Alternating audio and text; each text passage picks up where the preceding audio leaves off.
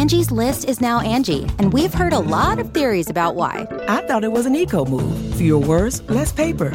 No, it was so you could say it faster. No, it's to be more iconic. Must be a tech thing. But those aren't quite right.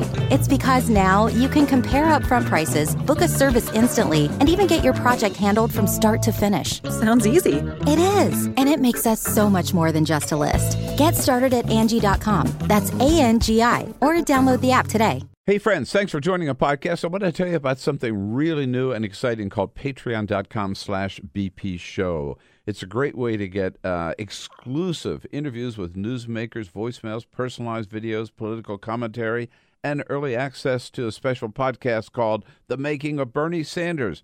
Go to patreon.com/BP show. Patreon.com/BP show.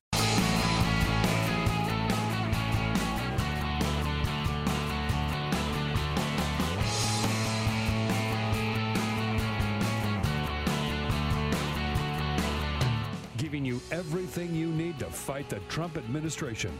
This is The Bill Press Show, live at youtube.com/The Bill Press Show. Well, hello, everybody. It is The Bill Press Show. My name is Peter Ogburn. I am not Bill Press, nor am I Evan McMorris-Santoro, who will be hosting the show today, despite the fact that I am here now. Evan is on his way. And we're going to do a little switcheroo here in mere moments as soon as he arrives. But you are stuck with me for now. But Evan will be here momentarily to help guide you through today's program. And what a program it is here on a Friday, January 26th. Is that right? Are we almost out of January already? Holy cow. That was fast. That was fast. Well, time flies when you're living in hell, apparently. Well, look, once again, folks, we had an entire show planned for you today.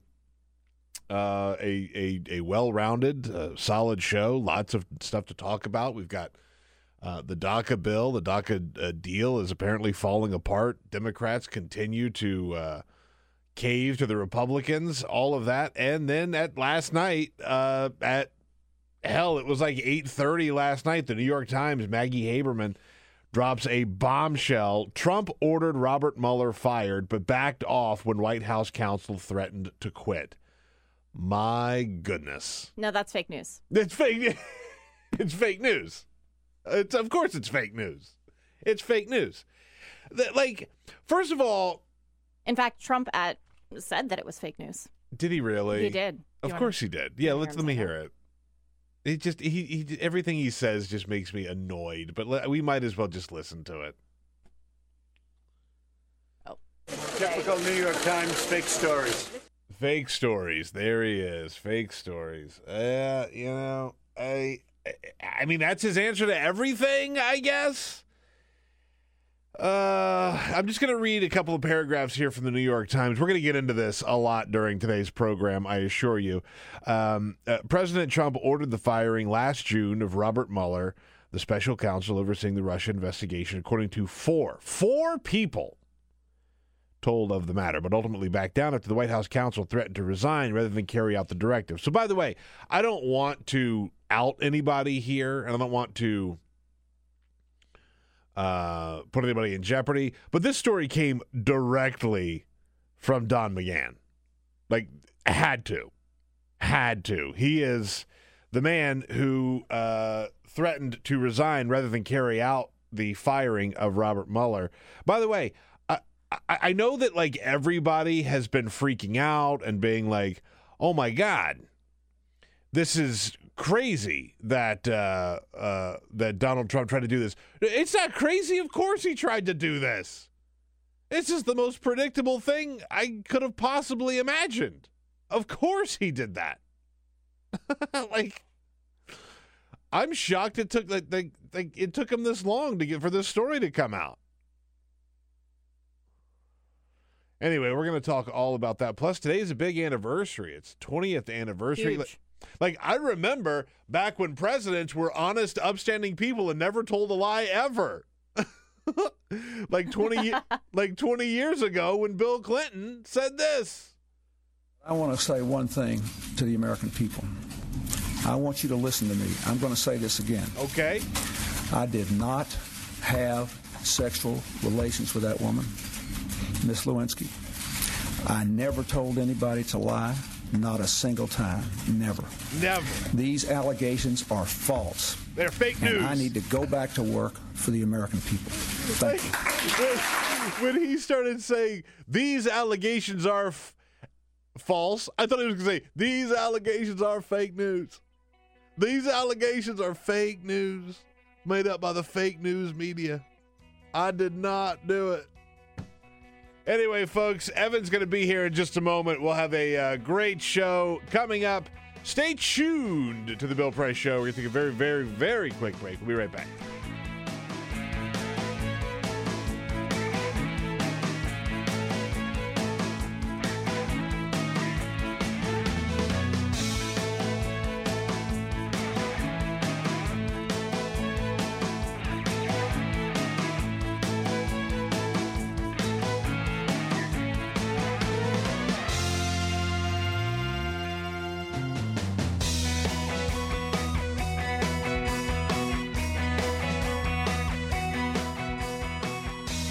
Radio, on TV, and online.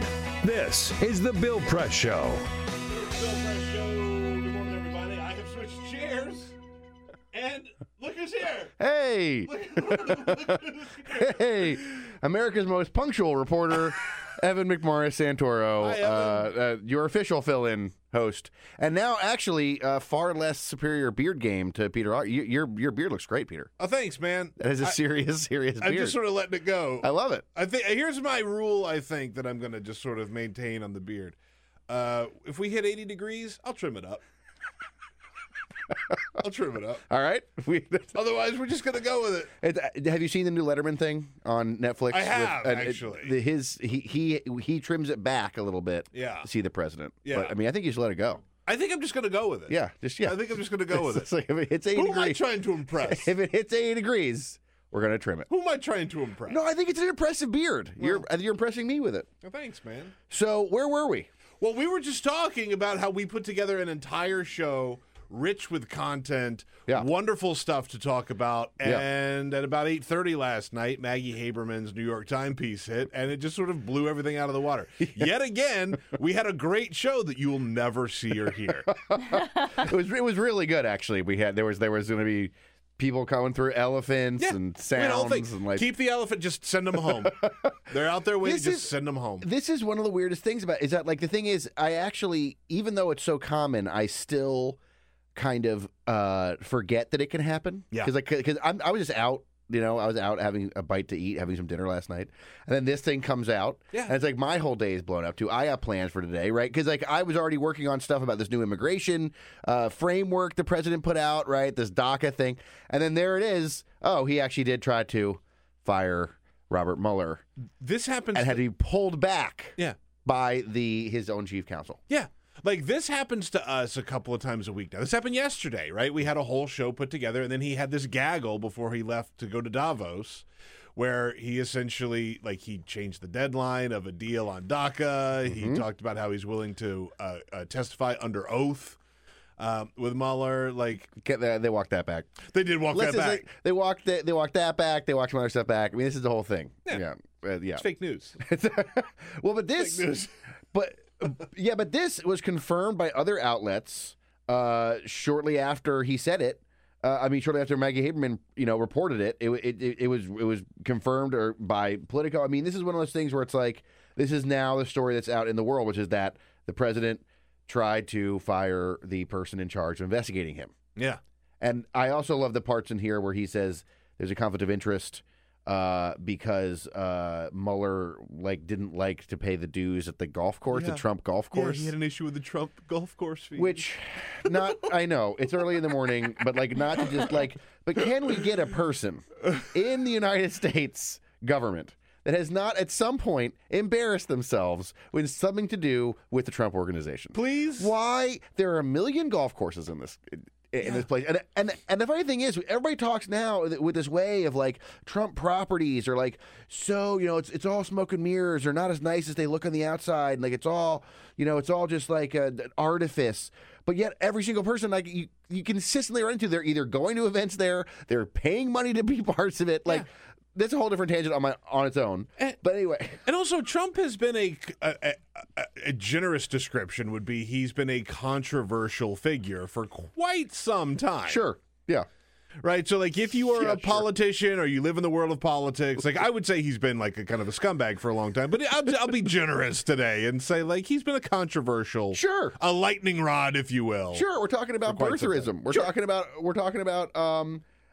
His scammy companies and scammy products. We're talking about just sort of the fact that like his television show itself was like sort of bad. Like I mean the whole thing is wild. Anyway, that's a whole different part of it. So what do you think is this now does to everything that we're supposed to be talking about? Because like this DACA thing just happened. Yeah, he releases a deal. By the way, we'll talk about it more, but it doesn't seem like the president's framework for immigration is really going to go much of any place very quickly. However, he did do this big newsy thing, and now we're talking about this again. So, like, what do you think that means? Honestly, we're all going to talk about it a lot today, and it's going to be driving the news cycle for an uncharacteristic maybe couple of days, right? Like, we'll actually live to see something last a couple of days in the news cycle besides getting swept away by something else in a matter of hours. Right.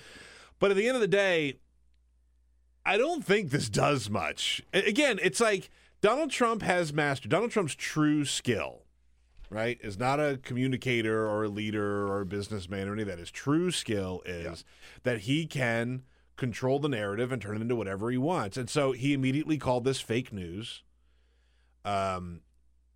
Republicans are looking for a reason to not trust this story. Sure. Like I've said the whole time, Donald Trump, of course he's going to try and fire Robert Mueller. And you know what's going to happen? Nothing. Well, I mean, this is the thing about him. Everything just sort of bounces off at this point. Right? Yeah. I mean, you know, we had a pretty remarkable tale of, you know, setting up a shell company to pay off a porn star to not talk about an affair that she had with him. Like, and that's the fourth biggest news story of the week. I don't even think it was even. I mean, not even the top five. I think the crockpot thing with the show This Is Us is a bigger story than that. Honestly, yeah. Like, Crockpot had to put a statement out. Fair. That's fair. So, I mean, yeah. I think that's a bigger story than the Stormy Daniels thing. And so, I mean, look, you're right. This is going to be a huge deal inside Washington. And you know, like, look, we've seen all this play out before. You have court reporters of the president. They're going to say, like, it doesn't matter. This is fake news or whatever. But there is a sense that we have heard from a lot of people in the city that this, in Washington, which is like where all these investigations are going on, that this idea of going after Mueller directly, that firing Mueller directly, is some kind of red line that raises a lot of hackles in people's eyes. So the fact that it was sort of threatened and he didn't do it, you know, it didn't happen. But the fact that he was even like discussed actively, I think, is going to raise some eyebrows. Yeah, I think that's probably all that's going to happen, though. Right. Like, okay, you're right. Crockpot stock will not dip as it happened. Eyebrows will be raised. Eyebrows. Well, that's true. Okay. Butts will be scuttled. Tits will be tits. Sabers will be rattled. Tea leaves will be red. Monocles will fall. And that's it. Yeah. That's it. I mean, what are they going to do? What are they going to do? Well, let's look at it this way. You do have the thing where, you know, other people who are reading this include Robert Mueller. Yeah. Now, he's a good investigator by all accounts, and people think he's very competent at what he's doing. He's also a person. And, like, if I was under investigation from the FBI and a former FBI director was leading that investigation, would I sort of, like, publicly tout the fact that, like, I was trying to, like, sort of jack that around? Probably not. Yeah, no. Probably not. Yeah, no. Probably not. No. Like, he already has all these people that he's talking to. He already has all these people that have flipped, or, well, you know, or at least trying to flip, or talking about, you know, trying to get immunity at all. So, like, you know, this is like a story that I think will land with a certain sort of residence in town. Because like you said, you blew away your whole schedule for the show today. People are all over the... I mean, I had a plan today to go from here to the Vice News newsroom down by the Mayflower Hotel and crank out a story about the immigration thing. We still might do it, but like it feels kind of dumb now. Like it's like, oh, that thing? That was like that news of that immigration framework? That was like 20 years ago. Right, exactly. Like now we're on the other thing. This is just how the news happens now. Right. So it's a thing that gets in the way of what he wants to talk about, what he wants to do. Trump in Davos, he was having a good day. I even saw some stories that was written about like how like people in Davos who were really worried about this president and like really concerned about hanging out with him or like now kind of liking him, like there's like he's sort of getting along, you know. All that is blown away now by this. Yet again.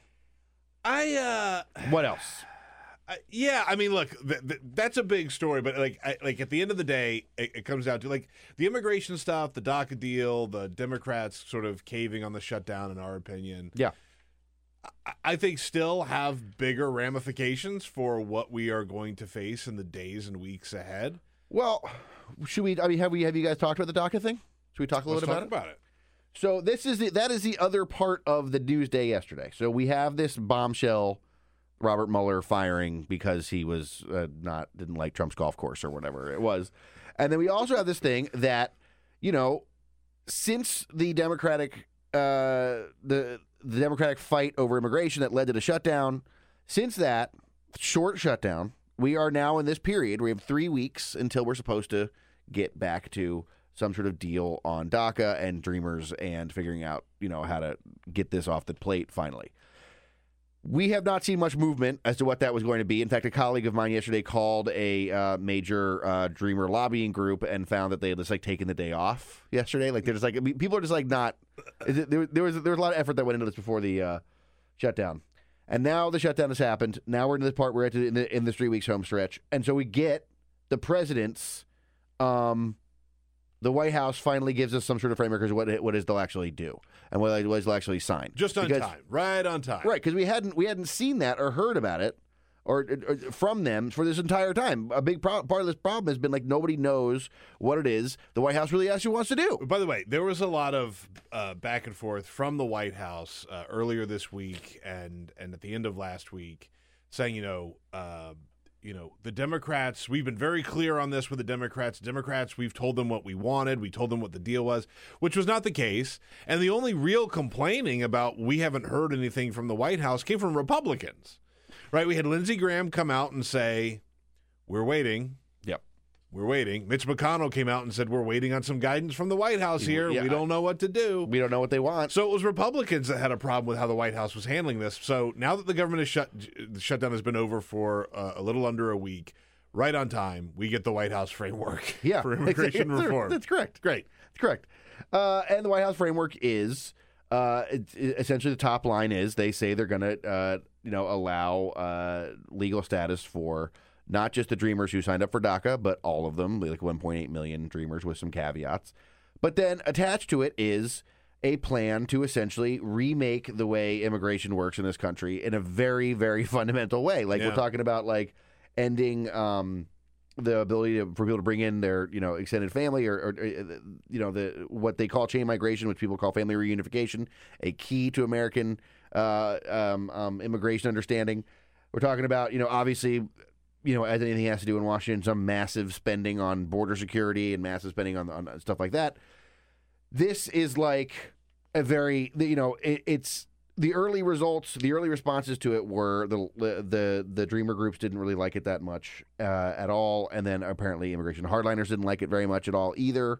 But it is sort of now we have something to debate with, I guess. I think that's probably right. I mean, I do think that this sort of highlights what Bill was saying earlier, that the Democrats had an opportunity with this shutdown to sort of make a point that that something needed to get done and that they had sort of the high ground on this. And now what's happened is the GOP and the Trump administration has realized that they can sort of use these DACA recipients to hide behind the fact that they are still putting forward a large chunk of Stephen Miller's immigration agenda. Oh, huge! I mean, this is a very big part. I mean, what they're trying to do is change. I mean, the legal immigration side of it, This ability to reduce legal immigration is a huge goal of people like Steve Miller, and that's in the deal. We're talking about endless visa lottery system. A lot of changes that are made. That, like, again, the goal is to reduce. Like, some of this stuff has been voted on by Democrats before and supported. Some hasn't. There's a lot of various moving parts. But the goal is to reduce legal immigration, which is a big deal. I think you said it right when you said they're going to fundamentally change the way that immigration happens in this country. And it's sort of, it's kind of hard to watch in the sense that, like, it's such a big change, but it's also such a shift from what we've always been as a country. Right. I think. And look, Democrats, I think, had a real opportunity to sort of at least slow this process down and just say, like, wait a minute, we need to make the case here.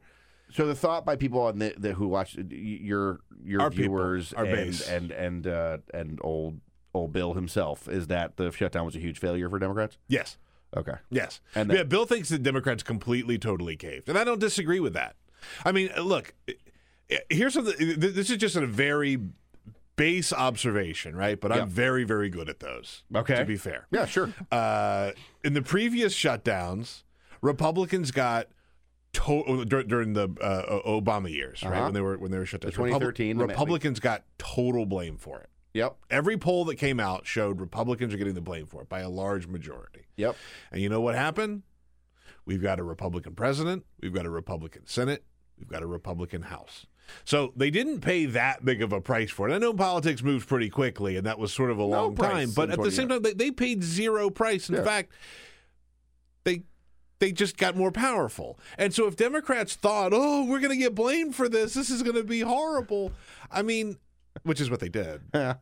Well, it's very hard for Democrats to shut the government down because Democrats like the government. They like the government. They believe in the government. This is the thing. As a strategy itself, it's like one of the things that sounds really appealing, but then when you actually get close to doing it, which of the two parties do you think is going to freak out over something like a government being shut down? I do get that. I understand. I think that we're now at a point where the base of both parties, right? The core of both political parties is no longer about ideas or beliefs or anything like that. It's just the Democrats have to make the argument that government is here for you and can work, and Republicans are trying to make the argument that government is bad. Yeah. I mean, that's sort of been like an underlying thing for years. Right, but that makes sense. But what I'm saying is you have a situation in which I think that the Democrats put themselves in a box. They're not really sure what to do about any of this stuff because the fact you have a White House you can't negotiate with, and you don't know what they want. Right. So the whole thing it changes every day, even if you do get something that you want. So they're throwing a lot of stuff at the wall. But I'm saying it didn't surprise me too much that they didn't have like a lot of spine to like keep the government shut down. Oh no! Let's be clear. I wasn't surprised by it at all. I want to be clear about that. I wish they had done better, but it is not a shock. Yeah. By any stretch. Fair enough. All right. So now we're going to see what happens with this Dreamer thing. And what happens with this with this White House plan? Well, we will hear about it more today because one of the interesting things about it was that Dick Durbin, the spokesperson, said yesterday that Dick Durbin obviously has been very closely tied to making these bipartisan negotiations about this, and he said that he it's hard for him to comment on this White House deal because this White House pitch because they briefed the media and the Republicans before the Democrats that they were going to talk about it on Monday. Mm. So he's like, I'm just trying to scramble, get my head around this thing. So that's fair. Yeah, but I'm saying the White House releases a thing. Yeah. It's supposed to be a bipartisan deal, tells the media and the Republicans, doesn't tell the Democrats about it. And so now today we're going to see a lot more Democratic response to it. And the early Democrat response was negative. Sure, yeah. And now we're going to see more coming out. Yeah. I want to play we have a couple of clips on this, by the way, because I want to get your take on this as well, because the wall is still sort of out there in question, right? Like Schumer says... It's a big part of it. Schumer says no wall. Yeah. Schumer says, no DACA, no wall. Uh-huh. Yesterday, Jeff Flake, senator from Arizona, he spoke a little bit about the wall and what the whole border security situation is looking like now. There's certainly going to be border security in there. And a wall? Well, it depends on definition of wall and what we've always faced. It's mostly fence. But additional border security, that's great, and we need more of it. I just want to say really quickly, here's what's going to happen with the wall. Uh-huh. All right? This is my prediction. They're gonna build a couple of these prototypes, right? They've already started building some of these prototypes, right? And Trump is going to visit them and, you know, go there and point to them and say how great they are, right? And they're going to be a lot of picture opportunities while he's standing in front of these prototypes. And that'll be as far as we get with the wall. But that's all he's going to need, because he's going to get pictures in front of a wall, even though it's maybe 30 feet long. Well, if he gets the deal he wants, he gets $25 billion in money in a trust fund to build something like this. I mean, look, I agree. This debate about whether, you know, this has been the ongoing thing. It's like, is it a wall? Is it not a wall? Is it going to be, you know, of course, the president was very clear. It's going to be a big, huge, tall wall, like serious wall. And now it's like, it's a fence. All he needs is a photo in front of a giant wall prototype. That's it. We're building it. He is done. We're building it. Look at this. Look at this wall we have. That's all he needs. So whether he gets the money or not, or whether the Democrats give him the wall, or they fight for it, or whatever, that's all he needs. He's going to take one picture in front of one of these small, very small pieces of wall, right? Mm-hmm. And it's done. Let's just put it out. Just be like, here it is, folks. I built the wall. I told you I was going to build it.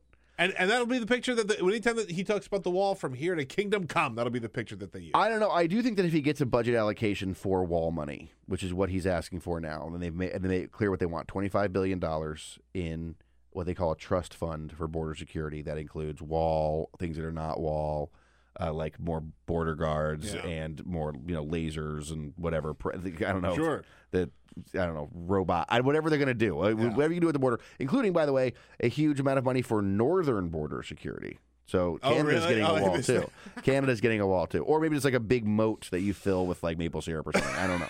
Whatever you're going to do with the Canadians. There'll just be someone there to just be like, maybe you should turn around. And the Canadians just go, oh, okay. Oh, sorry. Oh, okay. Sorry. Sorry about that. They're done. That's it. You don't need a wall. Hey, maybe you should think about coming over here, guys. Oh, well, that's a good point. We'll leave. We're sorry. Yeah, right.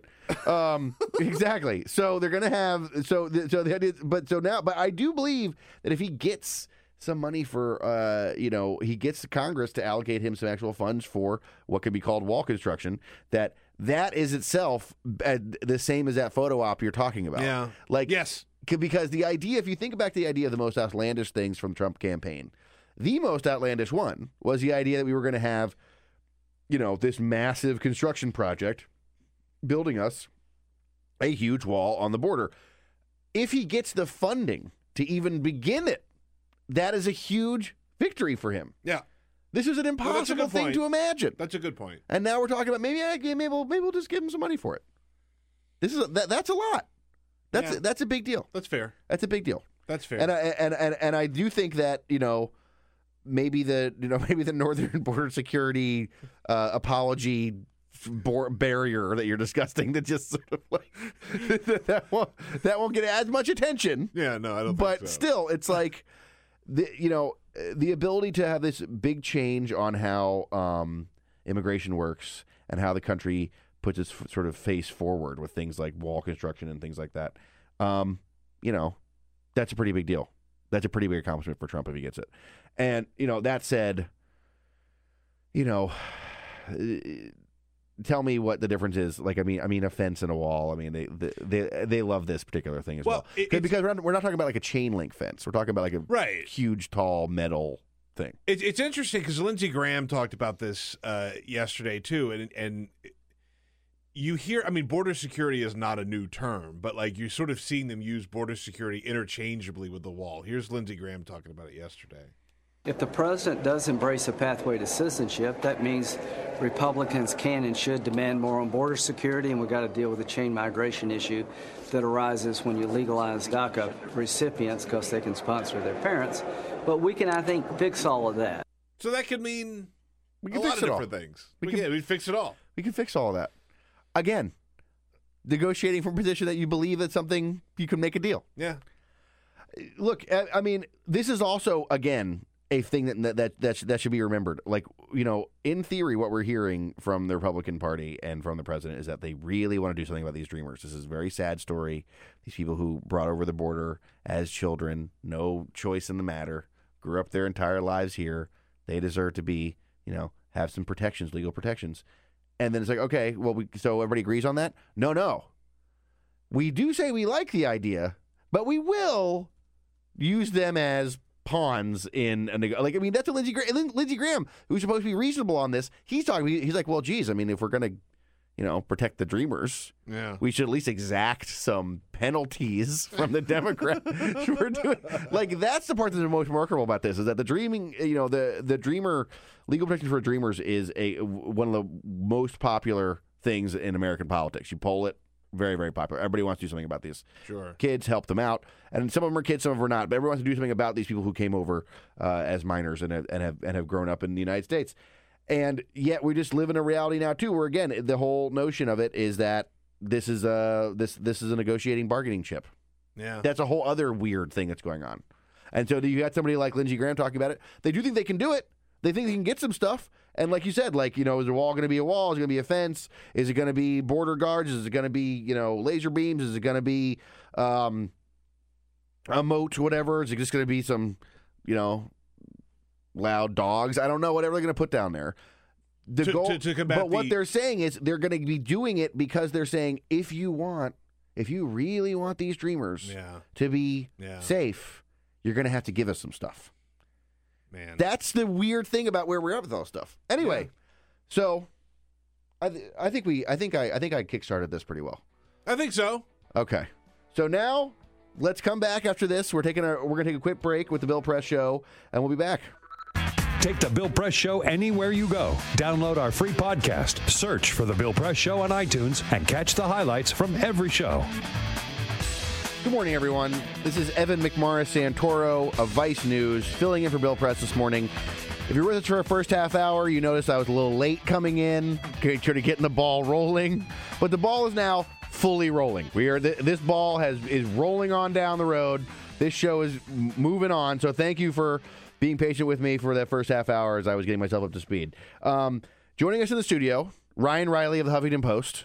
How are you, Ryan? I'm doing well. How about yourself? And Ryan is the perfect guest to have because, you know, Peter and I talked in the last half hour about how we had plans for the show today and we had to blow them all up because of Maggie Haberman's story in the New York Times about the president considering firing Robert Mueller. That he had said he wanted to do it and then he got pulled back, right? He did. The thing is, you're a good guest to already have on for that stuff because you've been covering a lot of this stuff. So can you first just talk to us about the idea of what size deal is it? Small, medium, large deal is it? Oh, very large deal. Very, very large deal. Talk to us about that a bit. I mean, it's huge. I mean, the idea that you're going to fire the special counsel. I mean, the thing is that it just is a really big display of the president's basically political, some might call it incompetence. I mean, it's a situation where that would have been a very bad idea. And the idea that his lawyer, you know, the White House counsel, Don McGahn, had to walk him back from the idea of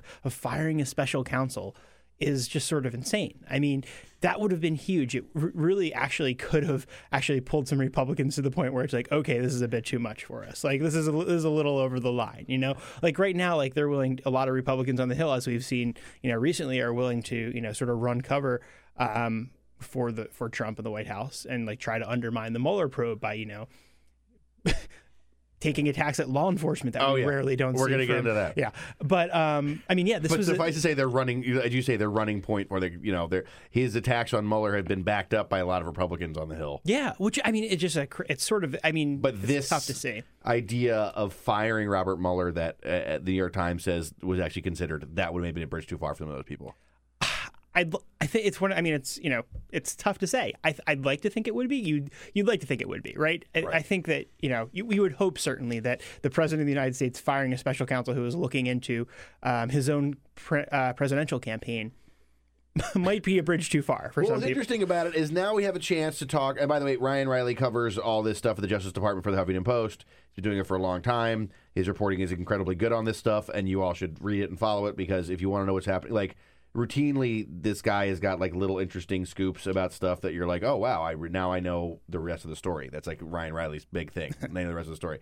So going from that DOJ angle that you cover things from there, and you cover these investigations from that point, you mentioned the idea that there are Republicans in Washington, in Congress, who have been doing a lot of stuff to help to undermine this Mueller probe. Right. Let's talk a bit about what these people have been doing. Right. I have been really enjoying this sort of turn toward the conspiracy theory that's been happening.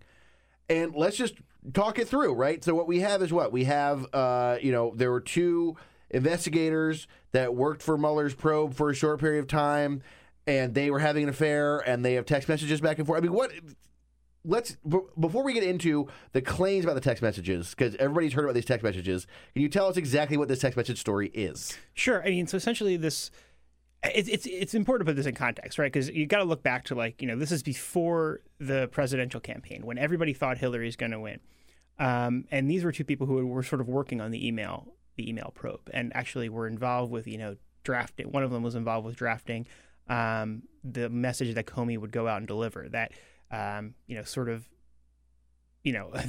Clinton is now blamed in part for her loss. So they were involved in this investigation. And, you have to remember at the time, which I think is sort of like tough because you feel like you're living in bizarro world, but by every possible measure, the FBI's actions hurt Hillary Clinton more than Trump. I mean, I can't even think of anything that the FBI proactively did that would even remotely have impacted the Trump campaign. You have a situation where it's a law enforcement agency where there are a lot of people who are supportive of Trump within it. Maybe that's not as true in the upper echelons in the leadership necessarily. I think you've got a lot of, I think you've got a lot of Kasich fans probably in the upper. That's how I'd more think of them as sort of middle of the road Republicans. Cops. We're talking about, right. I mean, they're FBI agents, they're cops. This is not a group that you think is of the radical left. No, certainly not. At least we can say that. I mean, Lisa Page, one of the lawyers, I think she's a little bit slightly more lefty than probably some of the other people there, but Andrew McCabe voted in the Republican primary, where Trump was the deputy FBI director, who was also now supposed to be fired. Yeah, who Trump also tried to get fired. Apparently, everybody everybody was almost fired or fired. Reportedly also tried to get fired, leading to the current FBI director to almost threaten to resign. Yeah. So we have we have a situation in which the FBI is sort of investigating stuff going on with Hillary Clinton. Yeah. It's a sort of political environment. Mm-hmm. It's just, but the point is these two FBI agents are texting each other. Yeah. And so the background is that they're having an affair, okay. Which is sort of so they're sending texts back and forth, and you sort of read them all from that perspective, and it's like these are people who are basically just chatting back and forth about a lot of different stuff. And so they were talking, like a lot of Americans were, about what was happening with the election. That's what they were texting back and forth a lot. So they were sort of live, texting about the DNC, live texting about the RNC, and oh my God, look, they don't have, who are these B-listers that they have up here? With some of the stuff that they were saying, Scott Baio, right? He appeared. Yeah. They were like, Scott Baio, really? Okay. That guy, yeah. So that's what they were texting about. So it was political commentary, which is all a perfectly above board and actually fine, except for the whole affair part, which is actually probably a violation of FBI regulations. But the core part of them, just texting about their political beliefs, perfectly fine. It's private text messages. Maybe they shouldn't be, I don't know why they were doing it on FBI phones. If they're doing it on their personal phones, they probably none of these messages would have come to light. Okay. But perfectly fine for them to be expressing private political opinions. Fine. The problem is when if there's anything that remotely touches the investigation, and of course they do touch on the investigation in some of these texts, but overall the entire picture that's been painted of this is sort of just out of whack with what actually says, and people have grabbed these text messages, certain ones of them, and just gone to town with them. Right. So those facts and evidence, the facts of two FBI agents on the investigations, doing investigations around the election, texting each other on government phones, mm-hmm. having an affair. Okay? Yep. Those are the facts. Yep. That and also, by the way, like to make fun of Trump a lot. I mean, they like to make fun of Trump and his campaign. Yep. That was a thing that they like to do. Also, to be clear, Democrats, they made fun of a lot of Democrats. They did. We're not big fan of Bernie. We're not big fan of Bernie supporters. Hated Holder for some reason. So Eric Holder, Bernie Sanders, Donald Trump all came under there. Yeah. Those are the facts and evidence, and those have been taken to create now the notion that we have learned about a secret cabal of anti-Trump forces inside American law enforcement? Yeah. So here's how to think about this. Tell us about that. So take yourself back to the night of the election, right? And the morning after the election. These are two people who, just like the rest of, you know, most of the political class, most of the talking heads thought that, you know, Hillary was a shoo-in, that she was going to win, that this wasn't going to go to Trump. So, you know, they're texting that night. It's like, oh, my God, Trump won this place. The next morning, there's this text from Lisa Page who's like saying, are you even going to send out your calendars? It seems sort of depressing now. You know, maybe it should just be the first meeting of the secret society. By the way, he just Ryan just pull that memory out, and I'm now reading your story. That's exactly what the text message says. You've like memorized these text messages. Yeah. Are you even going to give out your calendars? Seems kind of depressing.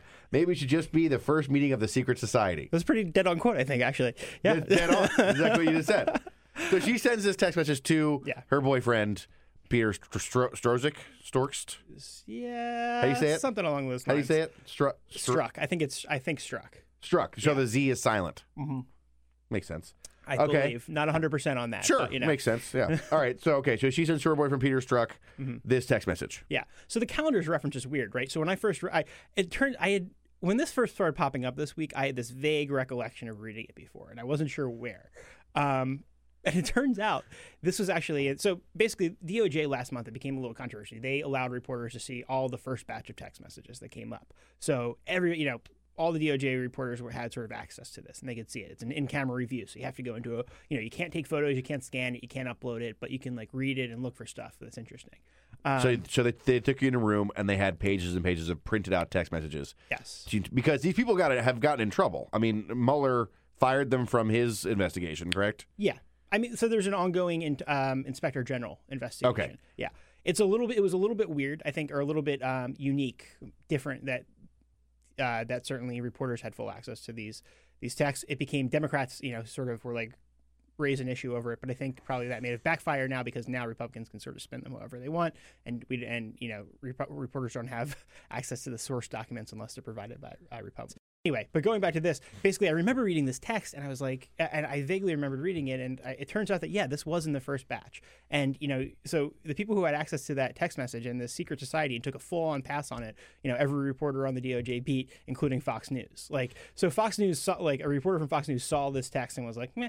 You know, because it seemed like such obvious joke. And the calendars reference, I sort of read it at first as like, or maybe they're talking about their, like, their calendars, like what's on your agenda for now, who's, you know, throw everything off. But in reality, what they're talking about here is actually sort of hilarious.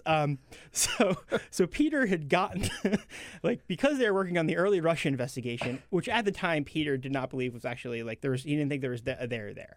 According to his text messages again, yeah, he was down like, this isn't really going anywhere. Right. Even when the Mueller probe got set up, which is months and months later after, you know, Comey's fired and yada, yada, he says, I'm not sure if there's anything there. Okay. So that sort of throws the whole entire story out of the, you know. Right. Again, the idea that he is in a cabal to take down Trump. He thinks that this investigation is stupid. Right. Got it. Yeah. Okay. Anyway, so that would just miss this entire story on its face anyway. But this like calendar thing and the secret society thing is actually kind of hilarious because when they were working on the early probe, he got these calendars that Russia makes or like that are made in Russia that feature these what were described to me as beefcake photos of Putin, like doing all these manly things. Do it like on the horse with the fishing thing in the submarine, like all the good Putin photos. All the good Putin photos. You can get some sort of Putin calendar from the Russian government or you can order from Russia. Yeah. I actually turned out you can order them one day. I looked it up on Amazon. You know, right now, if you want to order the 2018 calendar, one day shipping on Amazon on order. You know, just throwing it out there. I don't know if you guys have sponsorship or what, but you know. So this guy Strzok, he would buy these calendars and he would give them out as kind of like gag gifts. He didn't give them out yet because the idea was after the election and after that crazy period, he had these calendars and like, you know, oh, this is going to be a good one. I'm going to give out these calendars, these Russian calendars. Oh, he was excited to give out this gift. Yeah, because he thought that you know. Trump wasn't going to win. It was going to be, you know, Hillary, and everyone was going to take a deep breath at the bureau. It was going to be this fun little thing, you know. There was talk about who was going to have an election, like an after-election party. So I don't know if that's where they were going to get handed out, but possible. Yeah, I mean, so people who are working on the Russia team, that's a pretty good gag gift. Like, that's a pretty solid one. It's sure. It's, I mean, that's fine. That's the. Give him a calendar with pictures of Putin. Yeah, okay. Yeah. All right. So they were going to do that. Yeah. And then her text message is saying, she couldn't even give these out anymore then? Yeah. You still going to do this? It just seems just depressing because now maybe they didn't know it. At this point, because again, it's like the day after the election, but now it's like, well, I mean, you know, hell, you know, like they actually might have had an impact on this election, the Russians. So it should just be the first meeting of the secret society. She's joking about this party? Yes. And also, I mean, it could be about the party. I'm not positive on the party thing, okay. But like secret society, like the idea that you would actually write like hours after Donald Trump is elected, suddenly like the nation's premier law enforcement agency switches into this like, you know, cabal mode and is like ready to take down the president-elect is just... After it had just done all the stuff that it did to Hillary. Right. It's just bonkers. Finished. I mean, it's bonkers. And so but the idea that you seize upon like that secret society, first of all, that you would text about a secret society on a government phone. Like it's just... Okay. So, of course, this outlandish misreading of a text message to suggest that there's a secret society of law enforcement... That got no traction anywhere in Congress, right? Oh, no, of course not, because that would be dismissed out of hand as ridiculous. So what happened to it? It was all over. So this is a thing that now, this is part of what the actual conversation is, right? We saw Senator Ron Johnson from Wisconsin. He's talking about the idea that this is actually, that this message, this text message, yep. was like, this is the smoking gun. This is it. Yeah.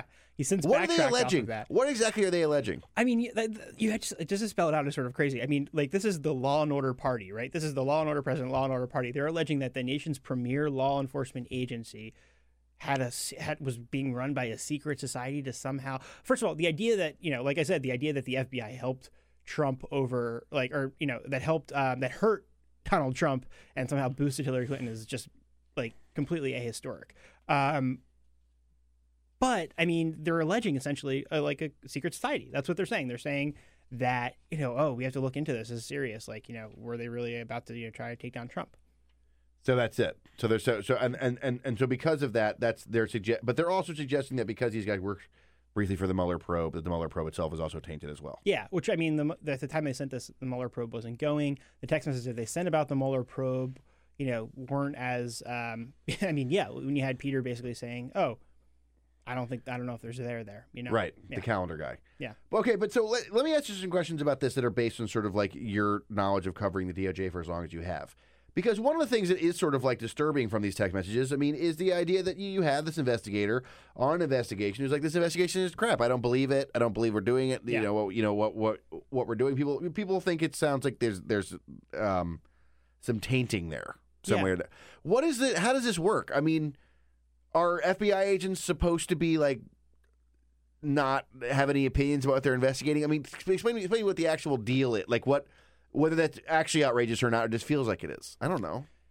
Yeah, I mean, help me understand this. Yeah, I mean, it's tough to say because I mean, we don't typically have access to this type of material, like texting material. This isn't emails. This is something that probably a decade, certainly 2 decades ago, you wouldn't have been able to see. Like this just wouldn't have happened. You wouldn't have had these like contemporaneous messages. That this is like super close personal conversations. Right. It's essentially like water cooler like, chat. I think journalist Slack messages is the right when those like no one wants to see those records like that would be bad. Like yeah, note to myself and make sure we delete all of those immediately before they get taken. But yeah, okay.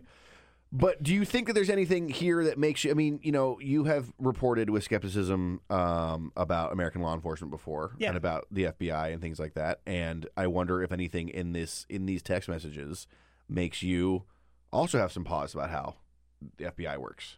I think there's some really interesting things in here. I find it fascinating to read these messages. I think there's certainly the possibility that there's something there that.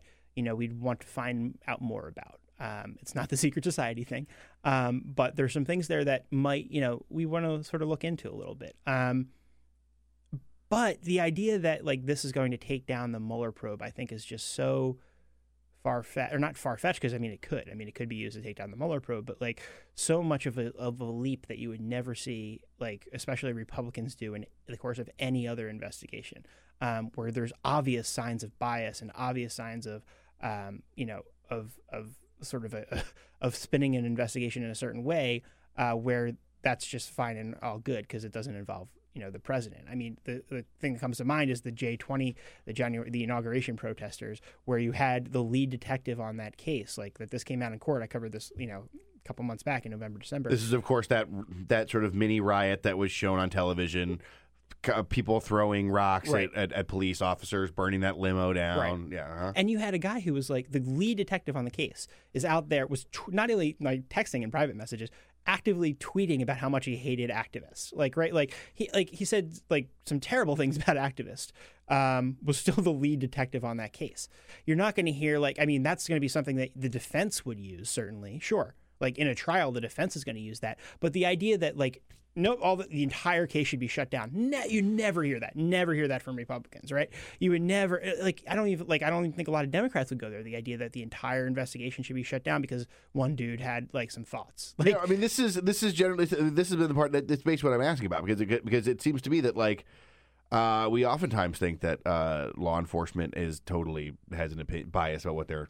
Yeah. Investigating. I mean, they think a person's guilty. Yeah. That's why then we have a trial. Right. We have a trial after that. Right. So it's right. Right. But that's the whole thing. But in this case, he thinks maybe it seems like from these text messages, this guy Strzok doesn't even think the Russia thing is all that big a deal. Right. It doesn't work. And listen, these text messages would be great material for a defense lawyer to pick at, certainly, if this were to ever, if the president were ever on trial, I'm sure that they'd have a fun time with that. But the idea that it should shut down the entire investigation is just crazy. I mean, yeah, it's not something you would hear and argued in any other case unless it involved the president of the United States and the leader of the Republican political party. Got it. I mean, this is really amazing stuff. Yeah. And just to pivot really quick, since you're here, let's talk about the DOJ just in general a bit. Yeah. You cover it. You're in there. People over there. You have sources and things. It seems to me that the DOJ is essentially the most effective part of the Trump administration in many ways. That Jeff Sessions is able to accomplish huge amounts of his decades-long political goals using the power of the DOJ. Mm-hmm. And I wonder how is the DOJ? Because we hear all about morale all over the city, a lot of longtime federal employees not feeling very excited about working at the EPA, for example, or working at the Department of Labor or whatever.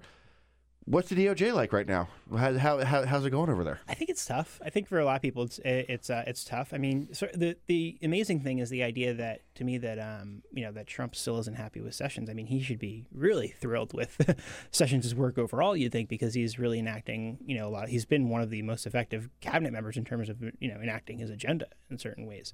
I think he's sort of blinded by the Mueller probe and that sort of clouds his view on Sessions. But were that not in play, I feel like he would probably be thrilled with what Sessions has done. I mean, just to be clear, what Sessions has done, sort of restart the drug war, mm-hmm. End the sort of nascent criminal justice reform movement, sort of inside the DOJ, right? What else? I mean. Sort of neutered the Civil Rights Division in a lot of ways. I mean, the biggest thing is because it happened so early that we just don't even think of the consequences, and there hasn't been this big thing. But police investigations, right? I mean, the next time, there hasn't been any major incident, but if there is a major incident and there's obviously a police department in need of reform, it's not coming from the federal government. They even tried to back out of a few cases, the Baltimore case, and they've sort of done different things with the other cases, but there's not going to be this systematic reform of police departments, the next time an incident happens. Just a huge shift to the right. I think, yeah, I mean... Under Sessions of the DOJ. Yeah. He's able to make this happen. In a lot of ways, yeah.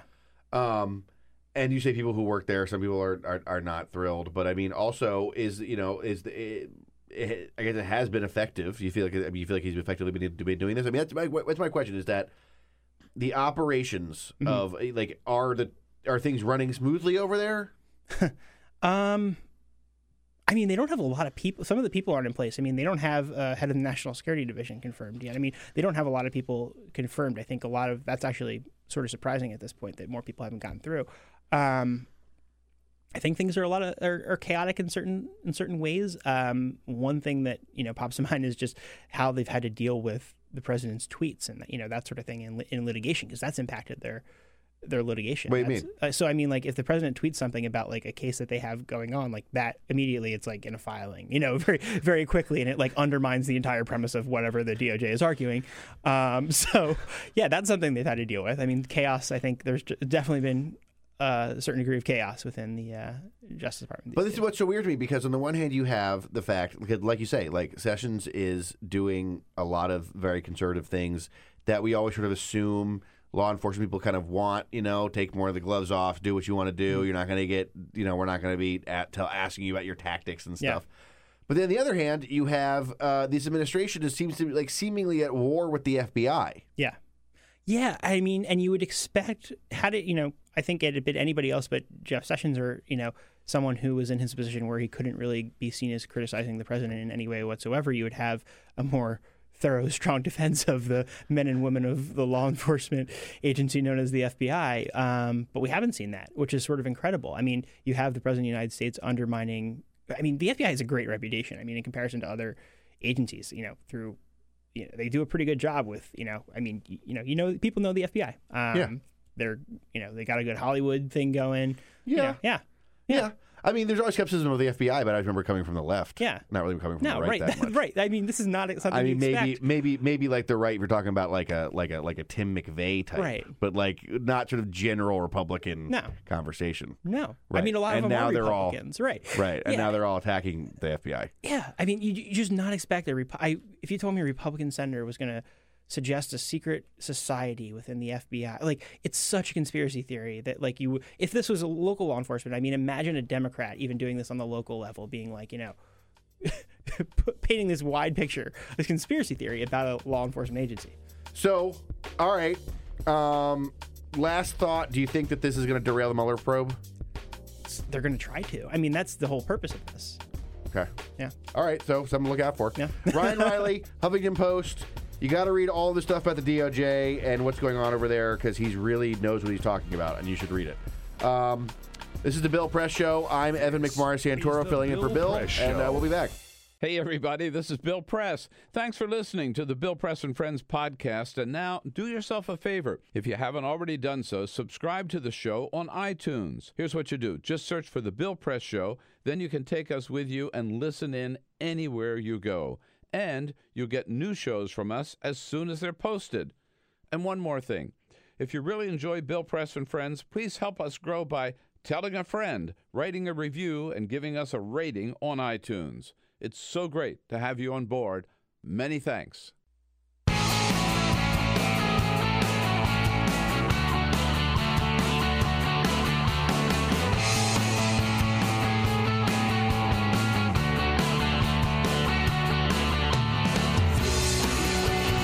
Show. Good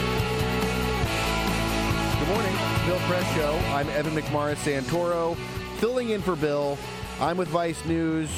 Bill is probably, I don't know, on vacation somewhere, on a boat. I wish I knew where he was. We don't know where he is. Bill's in an underground location, secret society with the FBI people that we've learned about with Ryan Reilly. Let's get started on the next hour. Peter, nice to have you back in the room. Yeah, man. I thought Ryan Reilly was awesome. Well, look, he's one of those guys that I wish I could say that we booked to talk specifically about the big Mueller news. But we looked really prescient. I'd like to say, as a producer of the show, I think that I was remarkably prescient here in booking Ryan Reilly. I think I was prescient for suggesting. So you did suggest Ryan Reilly. You did suggest. I would say the prescience. I didn't mean to take credit away from you. The prescience goes to me. Okay, I think that you know, were prescient in agreeing with me. However, it's not exactly a hard game to, like, will there be news about Donald Trump's administration and the FBI on any given day? Also, this text message conspiracy theory thing is one of the wildest stories I've ever seen. It's wild. Yeah, it's wild. All right, we got a bunch of other great stuff coming up, but let's talk about some other stuff first. First, let's talk about some news. Hit it. All right. This is the Full Court Press. Just a couple of other stories making news. All right, boy, gosh, I hate it when this happens. Rapper 50 Cent apparently made an album in 2014 called Animal Ambition. All right? Okay. That's not the story. Sure. The story is he agreed to accept Bitcoin payment for the recording of the album. And he just forgot about it. He was just like, yeah, whatever, Bitcoin, whatever. I'll just do this album anyway. They agreed to do Bitcoin. But here we are 4 years later. Turns out he has a $7 million pile of Bitcoin all around this album. What? Yeah. That's amazing. Bitcoin is one of those things. It's like the first thing I think that I just don't understand.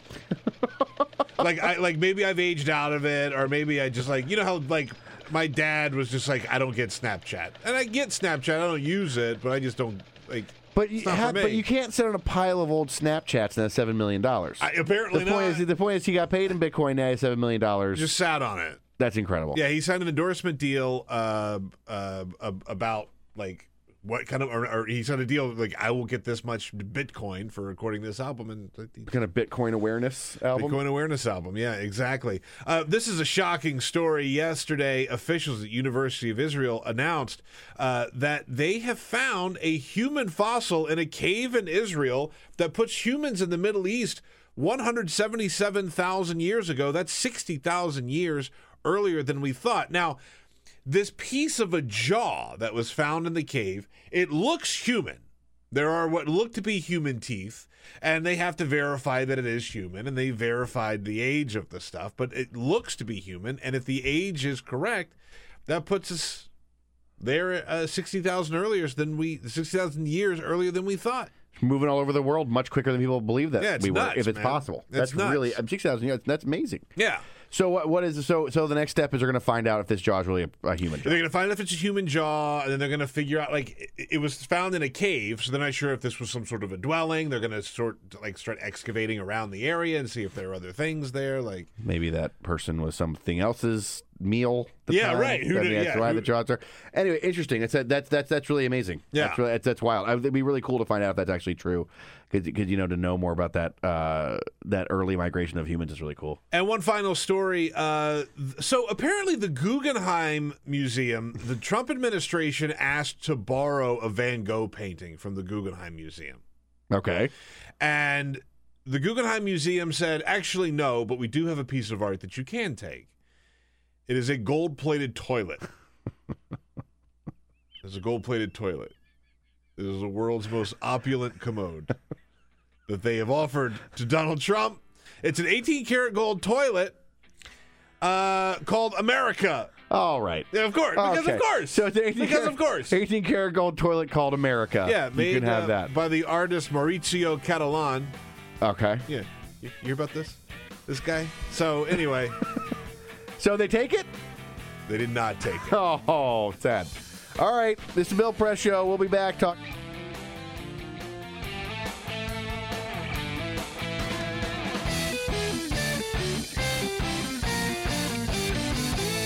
This is the Bill Press Show. We are back. I am Evan McMorris-Santoro of Vice News, filling in for Bill. We're into our second hour now. We're kind of grinding along through a bunch of stuff. And, you know, what we were talking about a second ago was this idea of the White House requesting art from the Guggenheim, and the Guggenheim sort of trying to troll them with this gold-plated toilet. I think it's pretty good. I think it's pretty funny. But it's also interesting that, you know, this is a thing that I saw some, you know, early tweets and stuff. People were freaking out about the idea of the president asking for art from these art museums. But, like, this is a thing that presidents can do. They can ask museums to send them some stuff, put it in the White House. And in this case, I guess the museums can also refuse them. So, anyway, that's... And I don't know what the toilets are made of currently in the White House. I assume they're not gold-plated, though. I don't know. Anyway, joining us in the studio now, Emily Atkin from the New Republic. How are you? I'm great. How are you? I'm doing very well. Awesome. I'm doing very well. You missed the story about the art and gold-plated toilet. I already knew about that story. Right, right. You saw it on the internet, I'm sure. Yeah. Constantly on the internet. Yeah, exactly. It was very viral. It was extremely viral. So, all right. Well, good morning, Emily. Thank you. And you cover science and the environment for the New Republic. That's true. According to what this says. I know you from Twitter, but I'm reading what it says I'm supposed to say about you, which is that. So tell us some science and environment reporter news. Give us some facts. Oh, God. There's so many facts, Evan. What have you worked on lately?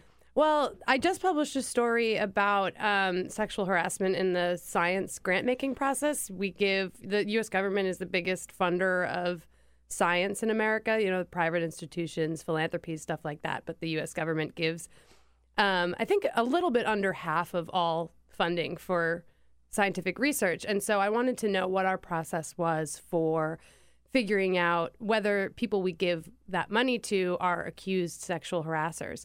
So whether it being an accusation of sexual harassment impedes the flow of taxpayer dollars to your science research. Well, exactly. That's what you're trying to figure out. Well, because like in the wake of the Me Too movement, there's been less publicized, obviously, than the Hollywood stuff, but there's been a lot of cases of principal investigators, which are sort of heads of research labs, big name scientists have been accused of mistreating the people that they work under.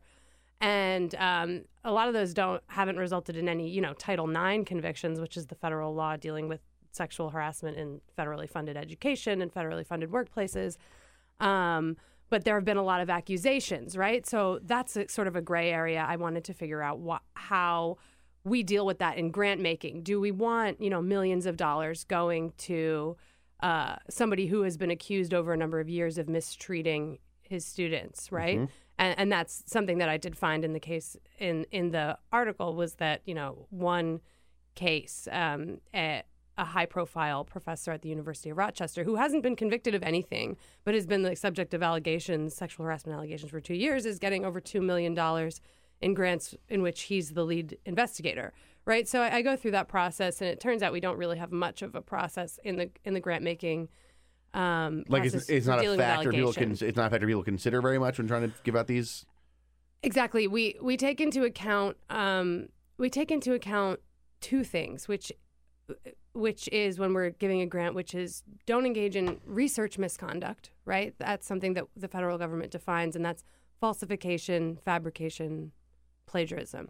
That's it. Research misconduct doesn't include sexual misconduct. Okay. And we also take into account whether or not you're treating your subjects well, your research subjects, whether those are humans or animals, whether or not you treat your colleagues well. Is covered by different laws outside of the grant-making process.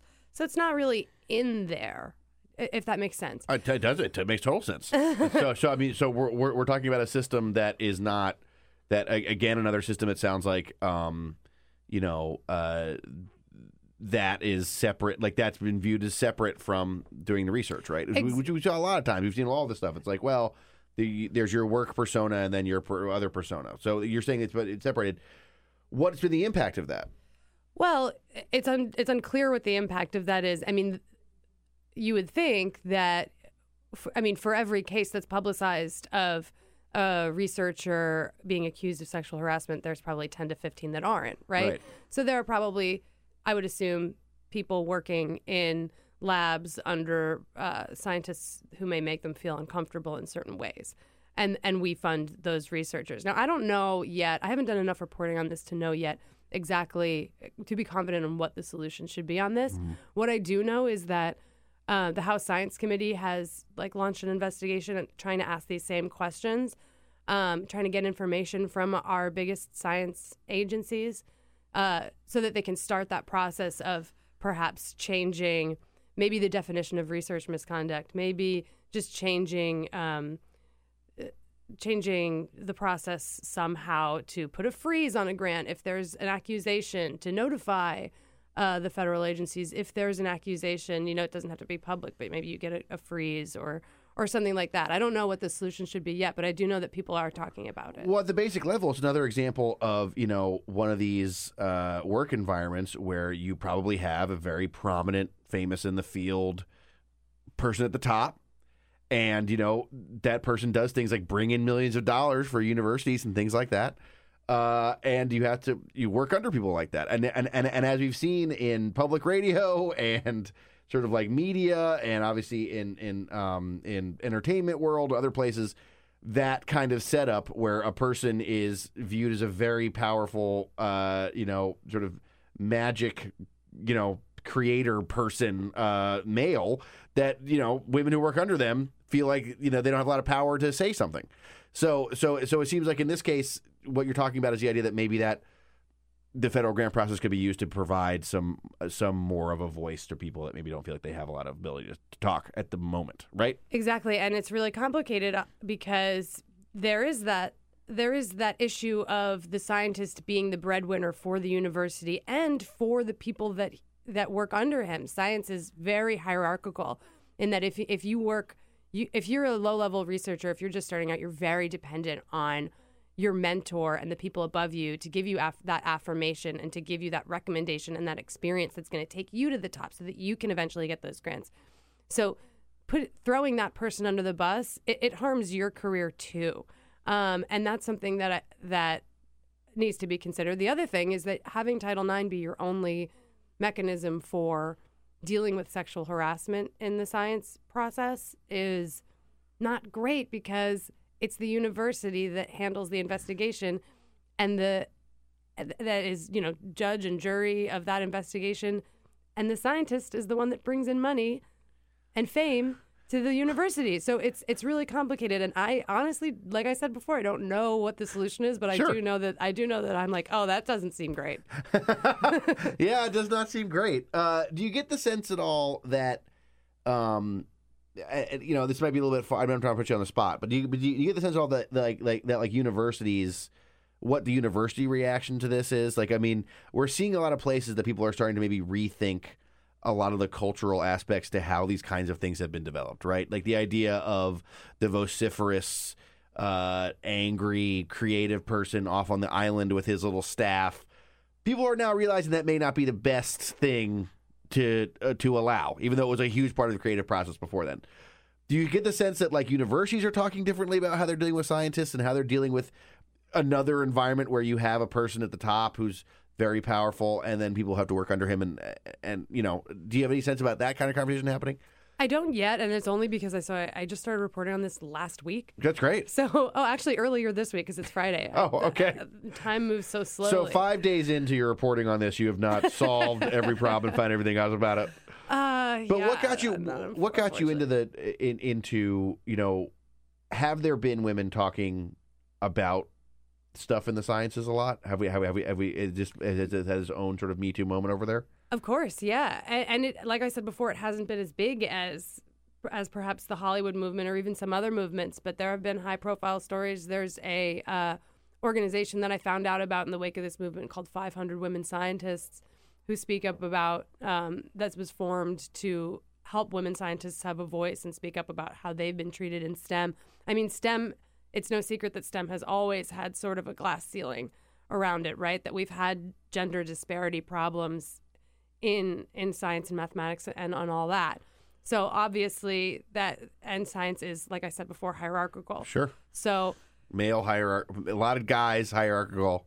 There have been some high profile researchers that have gone under, so to speak, in the wake of this movement. And some who are being targeted, and I imagine that there are going to be more. And I got interested in this not only because of that, but because I did see that the House Science Committee was undertaking a bipartisan effort, to its credit, to ask for investigations into the grant-making process, and that piqued my interest. A professional question, which is, you know, so you're a science reporter, you cover this stuff, and now you're talking about sort of the process of science in this way that people can have very bad experiences trying to pursue science. I wonder how it's affected the way you cover this thing that you've covered for a while. Like to have this now be part of the conversation. What does it mean for you as a reporter that covers it? Well, it means that no longer am I just covering, you know, how cloud cover is affecting, you know, the global temperatures in the atmosphere, right? The science beat traditionally, you think about it, maybe, I mean, before the Trump administration, it was much different, right? It was so much more purely science, right? Covering what we now know about Arctic ice versus Antarctic ice, and this ice sheet broke off, and we now have all this understanding about soil and this, right? And now all of a sudden, this area has become very political, more so than it used to be. There was always some politics involved, but so scientific integrity in the policymaking process has become a huge part of my beat all of a sudden since the Trump administration came in. Something I didn't even think of that much beforehand. But now it's like, well, are we using the best available science to inform our policy? And generally, obviously, no, you know, we're not. There is no science advisor. The White House has no science advisor. The Office of Science and Technology Policy in the White House is, it doesn't really exist. I mean, it's like skin and bones, right? But there's nothing happening. Yeah. And so not only that, now the science beat has become almost a general beat, right? Because now we're talking about scientific integrity and policy. We're talking about how people are treated, sexual harassment, stuff like that. And then also cloud cover and soil, right? Right, so, sure, yeah. So it's broadened and... Well, that's the thing. You come in here, you have two stories on your plate. I'm sorry, you said it's broadened, changed the way you... I mean, yeah. It fascinates me just because I think that, like, a lot of reporters that I know, you know, people who covered entertainment, stuff like this, I mean... This is very important stuff, and to see how it changes the people, you know, I mean, it changes the political reporting for sure. I mean, what I do mostly is political reporting, and now it's changed a lot of that. Obviously, there was discussions about sexual harassment and things in politics for a long time, but the idea that we're spending a lot of time now trying to figure out where the places are in our political system that allow people like this to fester and keep jobs and maybe. Advance and victimize people, and it's interesting because I just like to ask every reporter that I know, like, sort of how what they're uncovering, and this is a pretty interesting one with it. I mean, and a horrible one with the science thing. Well, it makes there's something different every day. Yeah, I guess that's right. Well, that's the thing, because not only you come in here with this story about sexual harassment in science and how that relates to maybe possibly the grant making process, you also have a story about the Doomsday Clock. So, like, you have a very varied beat. Yeah, I love the Doomsday. I love and hate the Doomsday Clock. Well, good, because I feel the exact same way about the Doomsday Clock. Ever since being a little kid, I'm like, this is the silliest thing. It's like, okay, so what? It's just they move the hands. Why don't you tell me about what the Doomsday Clock? What we should know about it? I love the Doomsday Clock. Now it feels like it's every year, but sometimes it's like, I think 2009 they unveiled the new Doomsday Clock. 2012 they unveiled the new Doomsday Clock. Now this one, it's 2 minutes to midnight, and that means midnight is the apocalypse, right? And and that used to be, you know, just how close we are to nuclear apocalypse, but now it's how close are we to, like, maybe nuclear apocalypse, maybe climate change apocalypse, maybe cyber attack apocalypse, just like plethora of apocalypse types of things. Zombies. As we discussed earlier on the show, this crockpot thing from this This Is Us show. I mean, listen. It is serious. The scientists who do the Doomsday Clock are serious. Can I ask you, though, is it really that serious? Because has it ever been, like, shorter than 10 minutes? I mean, it's like this thing is... Well, that was their mistake from the start. I think that there has been, like, 15 minutes to midnight before, but that was their mistake from the start that they gave themselves only 15 minutes to start with, and then because... Oh, is that it? Right. It's not a full clock. So if it's getting, really what's important is the relative distance to midnight. So if it's from last year, we've gotten 30 seconds closer to midnight. You know, I talked to Lawrence Krauss, who wrote the physics of Star Trek, who is the, you know, famous cosmologist and physicist who heads up the Bulletin of Atomic Science's sponsorship, cool. And he does this Doomsday Clock, whatever. Cool. And he was saying what's important is not the number. 2 minutes to midnight is not the number. Well, that's not important. What's important is the relative distance from the last time we unveiled it. Have we gotten closer to ending the world or further away from ending the world? And so he says closer. Closer because last year was 2.5 midnights. Minutes. two and a half minutes. It's 2.5. That's fine. 2.5 minutes to midnight. 2.5 minutes. But this is what I'm saying. Even you have a hard time. Like, okay, like I'm not. Listen, I've not brought you here to defend the Doomsday Clock. But now, come on. Defend the Doomsday Clock. This thing is like kind of dumb, right? I mean, if you read my article, it's an interview with Lawrence Strauss. My first question is like, look, man, this is a clock. It's on the wall, right? Imagine you have a clock on the wall and the hand is ticking, but it's really only ticking within the 15-minute zone, and sometimes it ticks forward and sometimes it ticks back. You never know which way it's going to tick. And you think it's going to go to 12, but it never really goes to 12. And I said, doesn't that clock suck? What did he say? He laughed for a little while. And this relative distance thing. Yeah, and he was like, listen, it's a symbol. It's a symbol that has had resonance, and we do it to get people interested in the very real threat of nuclear proliferation. People, for some reason, he was really serious about this. He was like, people don't care about nuclear war for some reason anymore. Right now, it hasn't been 2 minutes to midnight since the Cold War, since we first started testing nuclear weapons. And he's like, and he said, you know, there are people saying that we are even in more danger of nuclear war than then. And people just don't want to listen to that. People don't care. And so the clock, he feels like, is an effective tool to get people talking about it. And look what's happening. We're talking about it. Yeah. It totally worked. I mean, so tell me, how does it get set, the atomic clock? Who makes this decision? It's like a large group of scientists who are on the board of the bulletin. Okay. And they take like those 30-second increments. Like, this is all very serious to them. This is very serious to them. And it is what Lawrence told me is that it is completely arbitrary. This is not scientific. Because he told me, because I pressed him and I was like, what is the accuracy level of this? What's your methodology? How do you calculate? Well, it'd be hard to know if it's accurate unless there's an actual apocalypse, right? That's the only way you know it's actually right. And he was just like, you are ascribing a lot more to this than is actually there. We sit in a room for a long time, we debate, and then we come up with what we think is the right number. You know, it's a lot of people with different interests. It's not scientific. It's arbitrary. But we are smart people, you know, okay. Like maybe believe us. And I think that there's merit to that. He's very much smarter than I am. So the idea of this is that they look at the world around us. They look at the proliferation of nuclear weapons. They look at some policies are being made, I assume.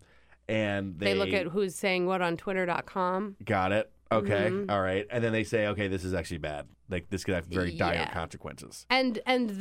And the point that they really want to make is that the world is getting more dangerous. That's what they want to make. They don't want to say like, oh, crap, the apocalypse is going to be tomorrow, you know. They're trying to say it is more dangerous today than it was last year. And last year was more dangerous than it was the year before. And what they also do to their credit is they say a bunch of things that you could potentially do to make it less dangerous. Okay. Right? And that's what their big press conference is for mostly. They say it's 2 minutes to midnight. Here's what we can do. What do we do? What are we supposed to do now? I don't know. There's a bunch of things. I think the first thing is shut down Twitter.com. Okay, shut down Twitter.com. I think that makes sense. Just abolish the internet. I think if you shut down Twitter.com, you might move the clock back like 30 minutes to midnight. Seriously. Like, I think right there you could just go ahead and do it. And then you'd have all this real estate to work with instead of having to be like, because next year it's going to have to be like 1.5 minutes to midnight, or maybe you have to work in 5-second increments. But if I'm watching, I mean, so what this guy is saying, so if I'm watching at home and I watch them say, okay, now it's less than 1 minute to midnight, I shouldn't I shouldn't go buy a bunch of duct tape, or whatever. Like I shouldn't get my readiness kit. Right. I mean, I shouldn't go buy water or duct tape. Well, what Lauren said is you can do whatever you want. But he said that the clock should get, he said, because what I told him also was, I was like, listen, I know the apocalypse is coming. I read the news every day. Why do I need this clock to just freak me out even more? I love that you got into it with this clock. I've been wanting to get into it with this clock forever. I love that you did this. I was really happy he let me do this. It's really hard hitting. Very important journalism so much. To me personally. The idea that somebody finally took him to task over this clock. I was like, listen, Lawrence, this freaking clock. He was a really good sport about it too. Okay. But yeah, he was just like, he was like, listen, if you already know there's an apocalypse, I don't see why it should bother you that we're just talking about it more. Right. You know, and I was like, fine.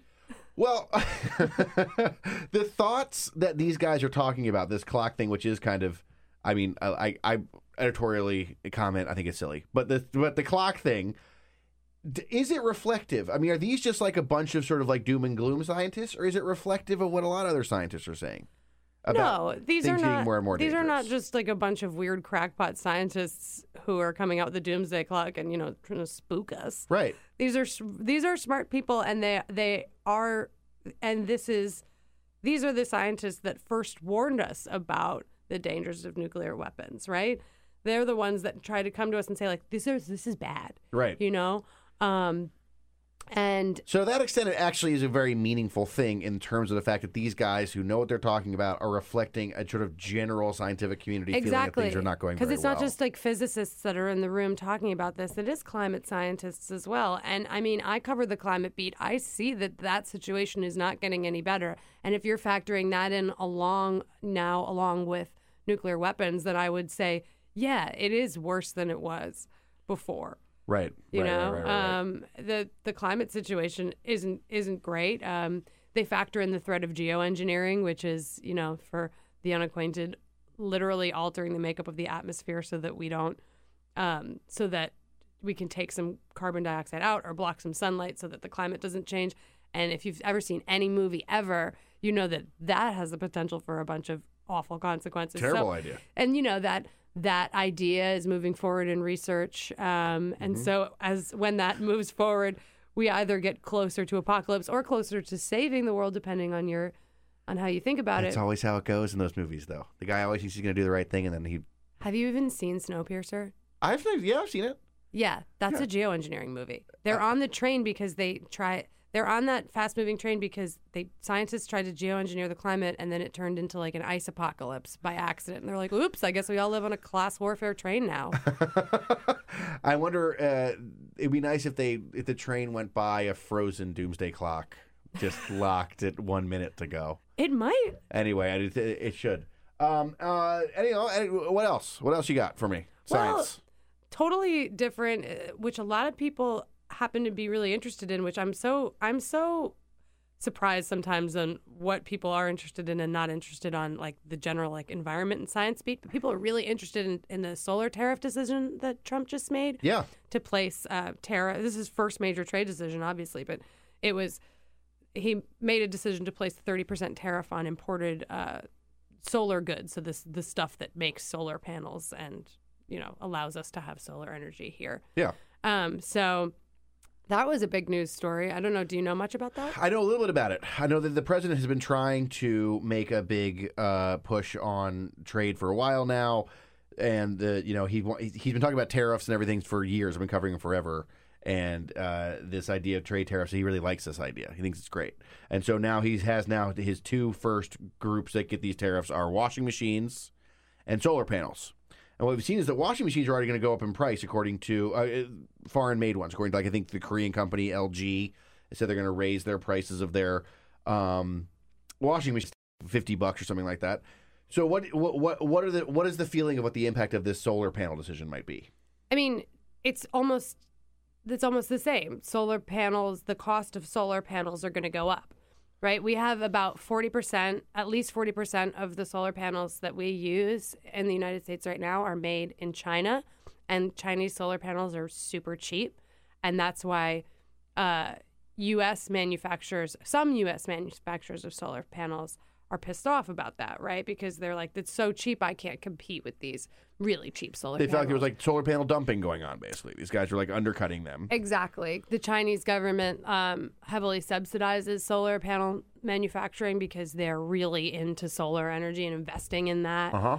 And then obviously they have cheaper labor. They don't have as good environmental standards as we do here. So it's just going to be manufacturing. Is the solar panel thing going to be going to have a big impact on the solar industry? This tariff. Yeah, I mean the solar industry groups in America are like, please don't put a tariff on these solar panels, because whereas it does impact some manufacturers, and that is a real concern, the cheap solar panels from China really increase demand for solar in the U.S. Right? If you can get solar panels cheaply, you can install them on your house. You can. Utilities didn't want, not literally natural gas utilities, mostly based in fossil fuels, didn't want these tariffs because they were seeing how great it was to diversify their systems with solar panels and how cheap it was to get panels from Chinese manufacturers, right? And so that's why 1 in every 50 new jobs in the last year was a solar job. Right. And that's why you've seen like huge increases in solar energy usage and demand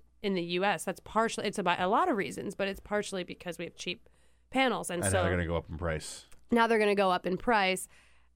It'll probably take a few years for it to level out. Demand. What the solar industry groups say is that demand is going to go flat. It's not going to keep rising in this awesome way that it has been. It's going to go flat, which I've heard good arguments for it going. But, got it. Yeah. So maybe 158 then on the doomsday clock with these solar panels. Exactly. Emily Atkin from the New Republic, you're very cool. That was really fun to talk about the clock with you. Thank you for coming in. I'm Evan McMorris-Santoro from Vice News, filling in for Bill Press. It's the Bill Press Show. We'll be back. Same great show, new great channel. Stream live video at youtube.com/The Bill Press Show. Good morning, 8:35. We're coming to the home stretch of The Bill Press Show. I'm Evan McMorris-Santoro, filling in for Bill. I'm from Vice News. You can follow me on Twitter at EvanMcS.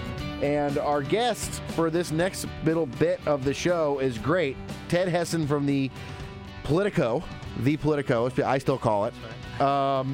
And you talk about immigration, and you can follow him at Ted Hesson, H-E-S-S-O-N. So, all right, Ted. We talked at the very beginning of the show when I first walked in. I came in a little bit late this morning, and, you know, on my mind was this White House framework for immigration. I mentioned to the audience that for my show that I'm on, the Vice News Tonight on HBO, that I would maybe be doing a piece for tonight's show about this. I'm not that up to speed on it. You know much more about it. So can you talk to us a bit about the White House has now laid down what it wants to do, or what it will vote for when it comes, or what it will support when it comes to this Dreamer wall deal they kind of want. So what are the sort of broad strokes? Tell us what's going on. That's right. Well, actually, the president kind of gave us a sneak preview on this on Wednesday night when he dropped in on a meeting with reporters at the White House. I don't know if you caught that, but reporters had been there to meet with another senior White House official. Trump dipped in, and he actually unveiled some of the details that the White House is willing to support in an immigration deal. They formally released that yesterday, and it's really built on four key pillars. And those are, first of all, you mentioned the Dreamers, right? Young, undocumented immigrants who came to the U.S. as children. This would actually offer a path to citizenship for about 2 million of people in that status. Which is more than we usually talk about. Usually we're talking about 800,000 that signed up for DACA. That's what we've been talking about before this. That's right. I mean, the president has only really spoken about people who are in the DACA program. So this is actually a big jump. It's adding about 1 million more people to that tally. And, you know, on top of that, it would be a path to citizenship in 8 to 10 years, which also is more than he's spoken about. It wasn't clear if he would actually endorse that or just some sort of legal status for people who came illegally. So on top of, I mean, the first thing is the DACA piece. And the second piece, obviously, will be the border wall. And the president is asking for about $25 billion to fund the wall, which is obviously a lot more than what has been on the table in the past and, you know, would have to be part of maybe a broader deal to go forward. So those are the two big. You said they're basically four big pillars. Oh, yep. And so we have the other two. Yep, the other two are restricting family-based immigration, so reforms to the legal immigration system. That would be pretty radical. I mean, some people have calculated the president backed one bill that would have cut legal immigration in half over 10 years. And this is along those lines. It would essentially say that instead of being able to sponsor a range of family members, people would only be able to sponsor their spouses or their minor children. And then the last piece is something called the diversity visa lottery, which has been in the news quite a bit and is essentially a lottery that gives out 50,000 visas each year to countries with low rates of immigration to the U.S. And that's been a big target of Republicans and a big target of President Trump because they say that it's not the best way to run the immigration system, that it shouldn't be a lottery, and that visas should go to the people, you know, who deserve them the most and not just a random lottery. Okay, so for the left, a large pathway to citizenship option for a large number of Dreamers, bigger than was expected. For the right, stuff like the visa lottery thing and the family reunification / chain migration thing. All right, so it seems like it's got some compromise to it. How's it been received? It's on the Republican side fairly well. It remains to be seen. I mean, you have two sides, right? The Senate and the House. And among Senate leadership, it seems like Mitch McConnell is willing to bring a bill to the floor in the next couple weeks that actually has these principles in it and would deal with it. One of the biggest immigration hawks in the Senate, Tom Cotton, came out in support of it last night. He said it was humane, but he also said it was responsible. It's unclear how the House is going to deal with it. There are many lawmakers in the House, Republican lawmakers, who are just no amnesty and don't want to see any kind of citizenship for Dreamers or anyone else who came to the country illegally. On the flip side, you have Democrats, and they did not receive this well last night, and that's across the board.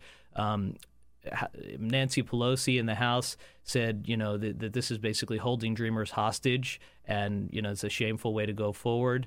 You had Luis Gutierrez tweeted out that the border wall at $25 billion might as well be they might as well build a giant middle finger and point it towards Latin America because it would be cheaper. So he's a no. Message. Yeah, it's pretty clear. Yeah. So, I mean, they kind of came out. There's few Democrats in the House that will support anything that's throwing $25 billion at a border wall, much less these other provisions to pretty significantly reform the immigration system and cut back legal immigration. Yeah, cut the legal immigration. So does this sort of mean that this nascent kind of bipartisan thing we saw building up, you know, we all watched, you know, Dick Durbin and Lindsey Graham and Jeff Flake, like, you know, running all over Washington trying to keep this shutdown from happening. And, you know, those are our sort of guys we were following for this. Does this have any effect on that? I think it still moves forward, and they are still negotiating. And actually, they stood their ground yesterday, and Jeff Flake said that, you know, the Senate is still going to be working out their compromise, that this doesn't dictate where they're going to go. It's another voice, obviously, in the equation. I think that from the Democrats' perspective, perhaps they're coming out against the president's package so that they can push it further left and more in their direction, and that maybe a final compromise will contain some of these things, but not all of them, or maybe have some of them, but in a different form.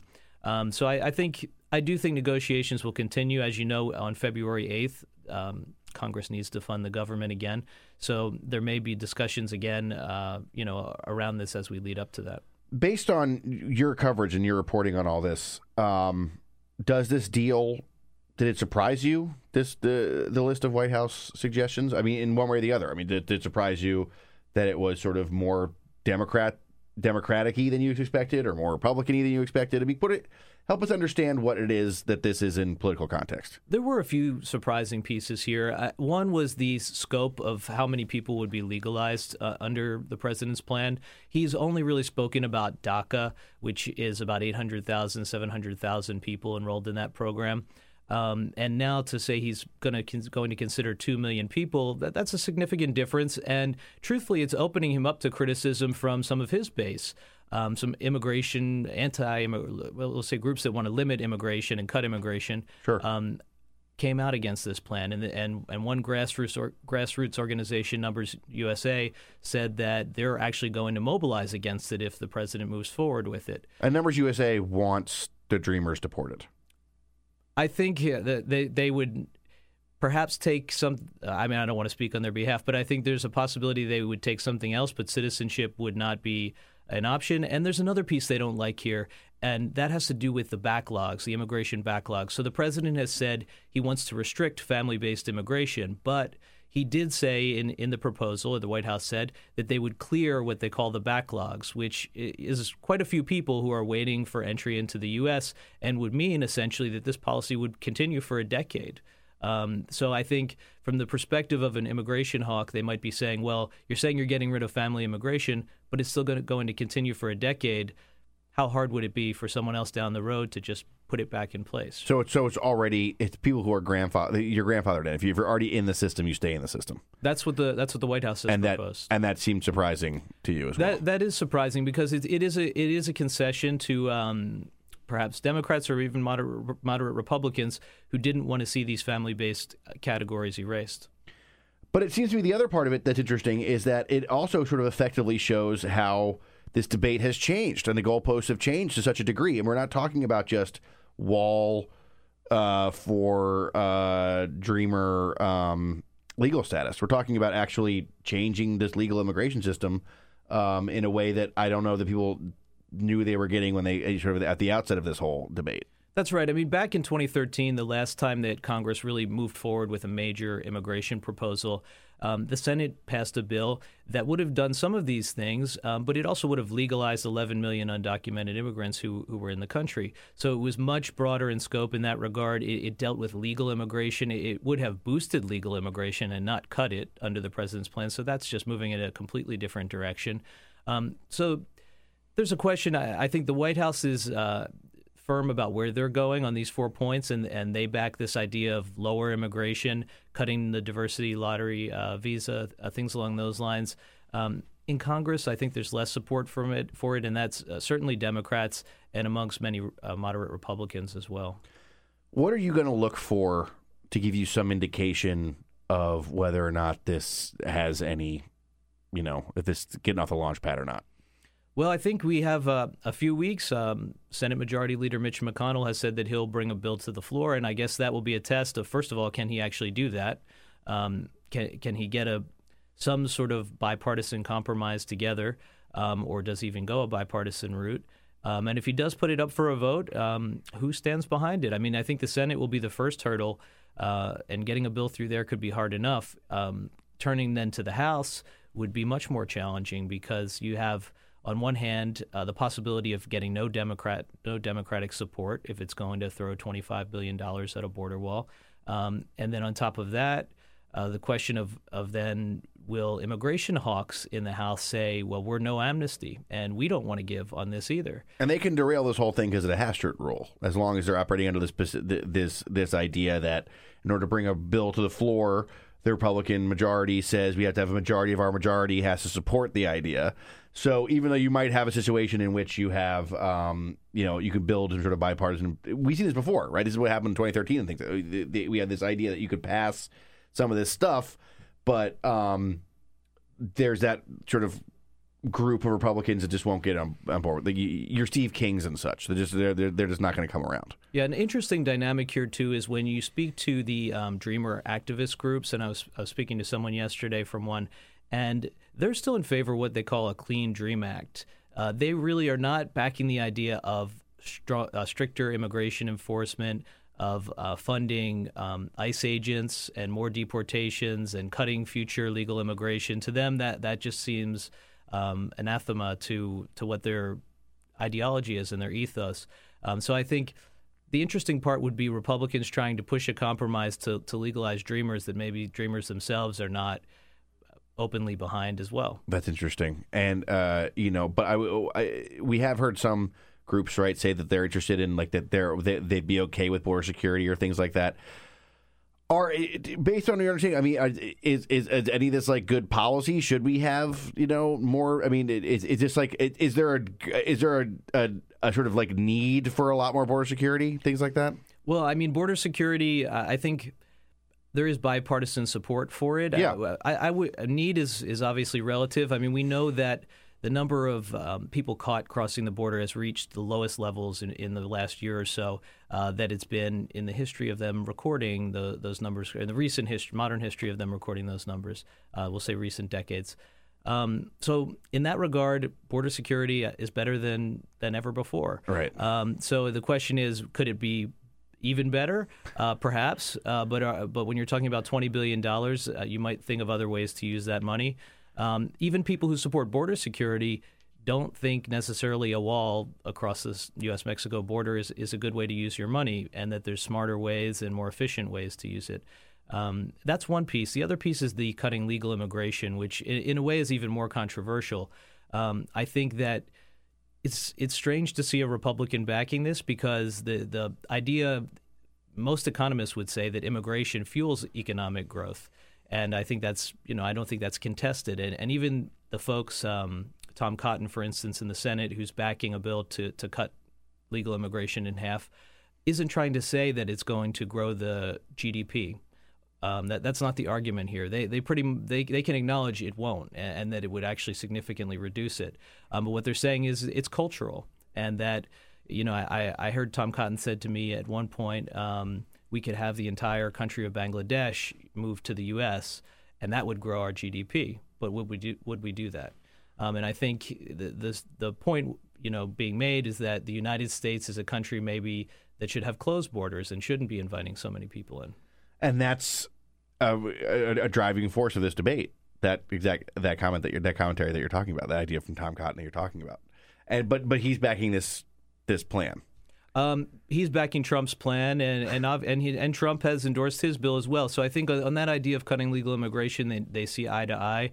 And truthfully, from his perspective, he's probably feeling he's giving a little because this the White House plan also has this legalizing Dreamer piece for 2 million people.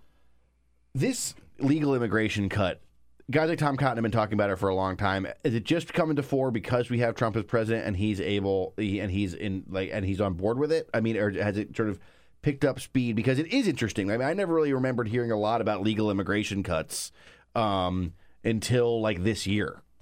Yeah, I think that's right. I don't follow closely as you, but no, I think that's right. I think it's still a small minority of lawmakers who like the idea of this, and the White House, and you have an ally in Trump over there. I think part of the reason is the economic piece. For Republicans and for conservatives, that it doesn't make sense to them to have a immigration policy that essentially would shrink GDP, make it harder to find labor.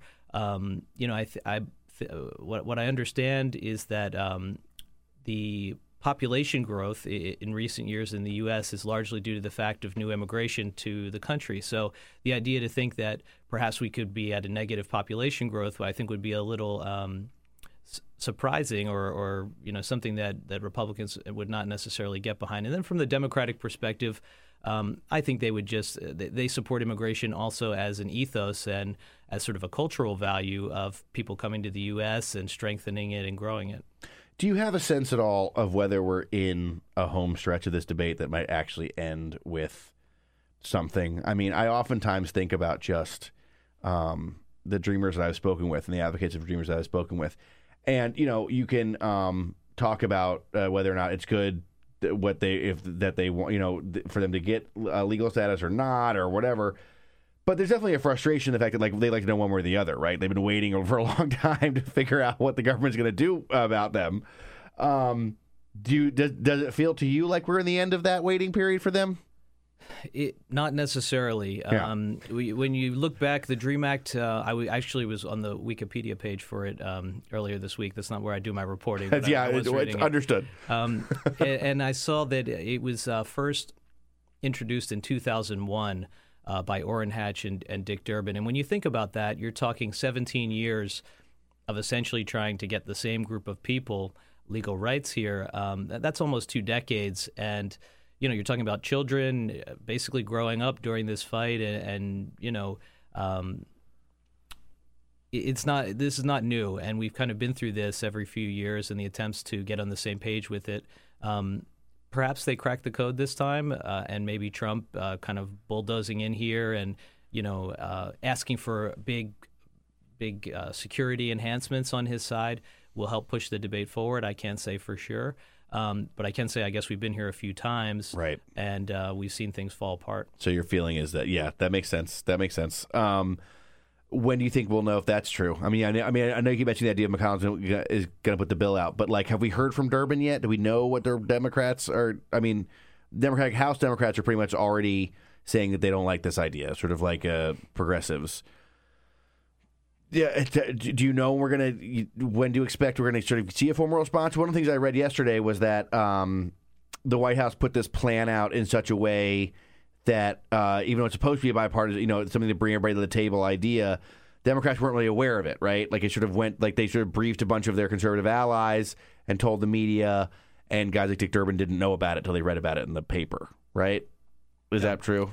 Have you heard that? I'm not sure about that. Okay. Yeah. But I mean, like, regardless, that kind of thing, the point that was being made was, I think it was by Durbin's comms guy, was that it made it harder for them to have be ready to go with a response. But now this is the day when people are going to be responding to it. What are you looking for today? I think, well, we got a bit of it last night, right? I mean, we sort of saw where people stood. I think really this is not going. I mean, it could be resolved quickly, but I don't think so. I think there's also the question of what else does Congress have to debate right now, right? There's not necessarily another major issue on the table. The White House has talked about doing infrastructure, still hasn't put out an infrastructure plan. It talked about doing entitlement reform. That seems a really long way and maybe a long shot. And in a vacuum, if there really isn't something else on the agenda to work on, they're already knee-deep in immigration. I think they'll keep plugging away at it and pushing for something, until they find resolution or find something else to work on. Do you have any sense that the shutdown put Democrats in a better or worse position in terms of making this argument on Capitol Hill? I think it put them in a worse position, and I think most people I've spoken with feel the same way. I think that they held that shutdown threat as a possible card and a little bit of leverage to use against Republicans, and obviously the fact that they went in and allowed the shutdown to go forward but only held the line for 3 days or so gave the sense that maybe they were in over their head with letting it go forward to begin with, and that maybe it was not the best idea. So I think, I don't think Democrats were blamed. Yeah, this isn't the last shutdown, right? Where it went on for so long, and everyone, was on cable news. Which I'm asking about the Hill specifically, because it's a blip in terms of it's a blip. It happened over the course of a weekend. I happened to be in Pennsylvania doing another story while this was going on, and I was trying to desperately pull people and be like, "What do you think about this shutdown? Pennsylvania swing state. What do they think?" They're like, I don't know. I guess it's bad. But they didn't see any effects of it. They didn't know about it. It was over a weekend. People were watching football, whatever.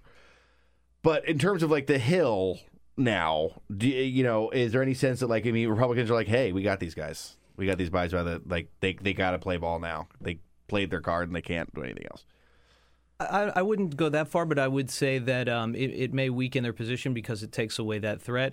I mean, that being said, they do still have to reach an agreement on a spending deal, right? So even if I know Dick Durbin has said, or some senior Democrats have said that they're not going to do immigration as part of the spending bill, so they don't want those packaged together anymore. So in a way, that could alleviate the idea of another shutdown. But at the same time, they can still use that bill as a negotiating tool, and they can agree to things to go into the spending bill that could maybe help them move forward on an immigration negotiation as well. Yeah, that's right. It's actually something we were supposed to talk about a bit, which is that the Senate Democrats did say yesterday that they're not going to tie the DREAM Act to budget negotiations next time around. They're going to Durbin said, we're viewing immigration and spending on separate terms because they're on separate paths. So that's sort of suggesting that this deal they made after the last shutdown to get their vote on the floor that McConnell's promised them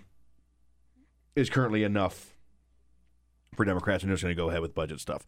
So that might, I guess, changes the debate and the nature of the debate in that way. Well, this is just such an interesting topic because it's just fascinating to me that, this has been a quagmire, political quagmire, for so long over an issue that polls so well to just do something about. It's quite fascinating to watch it. Has this been like the salad days of your political time to watch this, to see all these pieces and parts just move so quickly in such a short period of time right now about this? It is pretty stunning. I mean, it's stunning, just like you mentioned, the strong support for legalizing Dreamers and the fact there hasn't been action taken. I mean, the fact that the federal government shut down essentially over this issue when both parties are saying that they agree that there should be a solution for it. So, I mean, I think there's a lot going on. Obviously, the devil will be in the details, and when you're perhaps putting on, a border wall for $25 billion, there's more on the table than just Dreamers at issue here. A lot to look forward to. Ted Hesson, thank you very much for coming in. At Ted Hesson from The Politico, which I still call it. Nice to meet you, man. Thanks a lot. Thanks for coming in. It was really good. Bill Press Show, Evan McMorris-Santoro filling in for Bill. I'm signing off. Thank you for hanging out with me today. This is The Bill Press Show. Look around. You can find cars like these on AutoTrader. New cars, used cars, electric cars, maybe even flying cars. Okay, no flying cars, but as soon as they get invented, they'll be on AutoTrader. Just you wait. AutoTrader.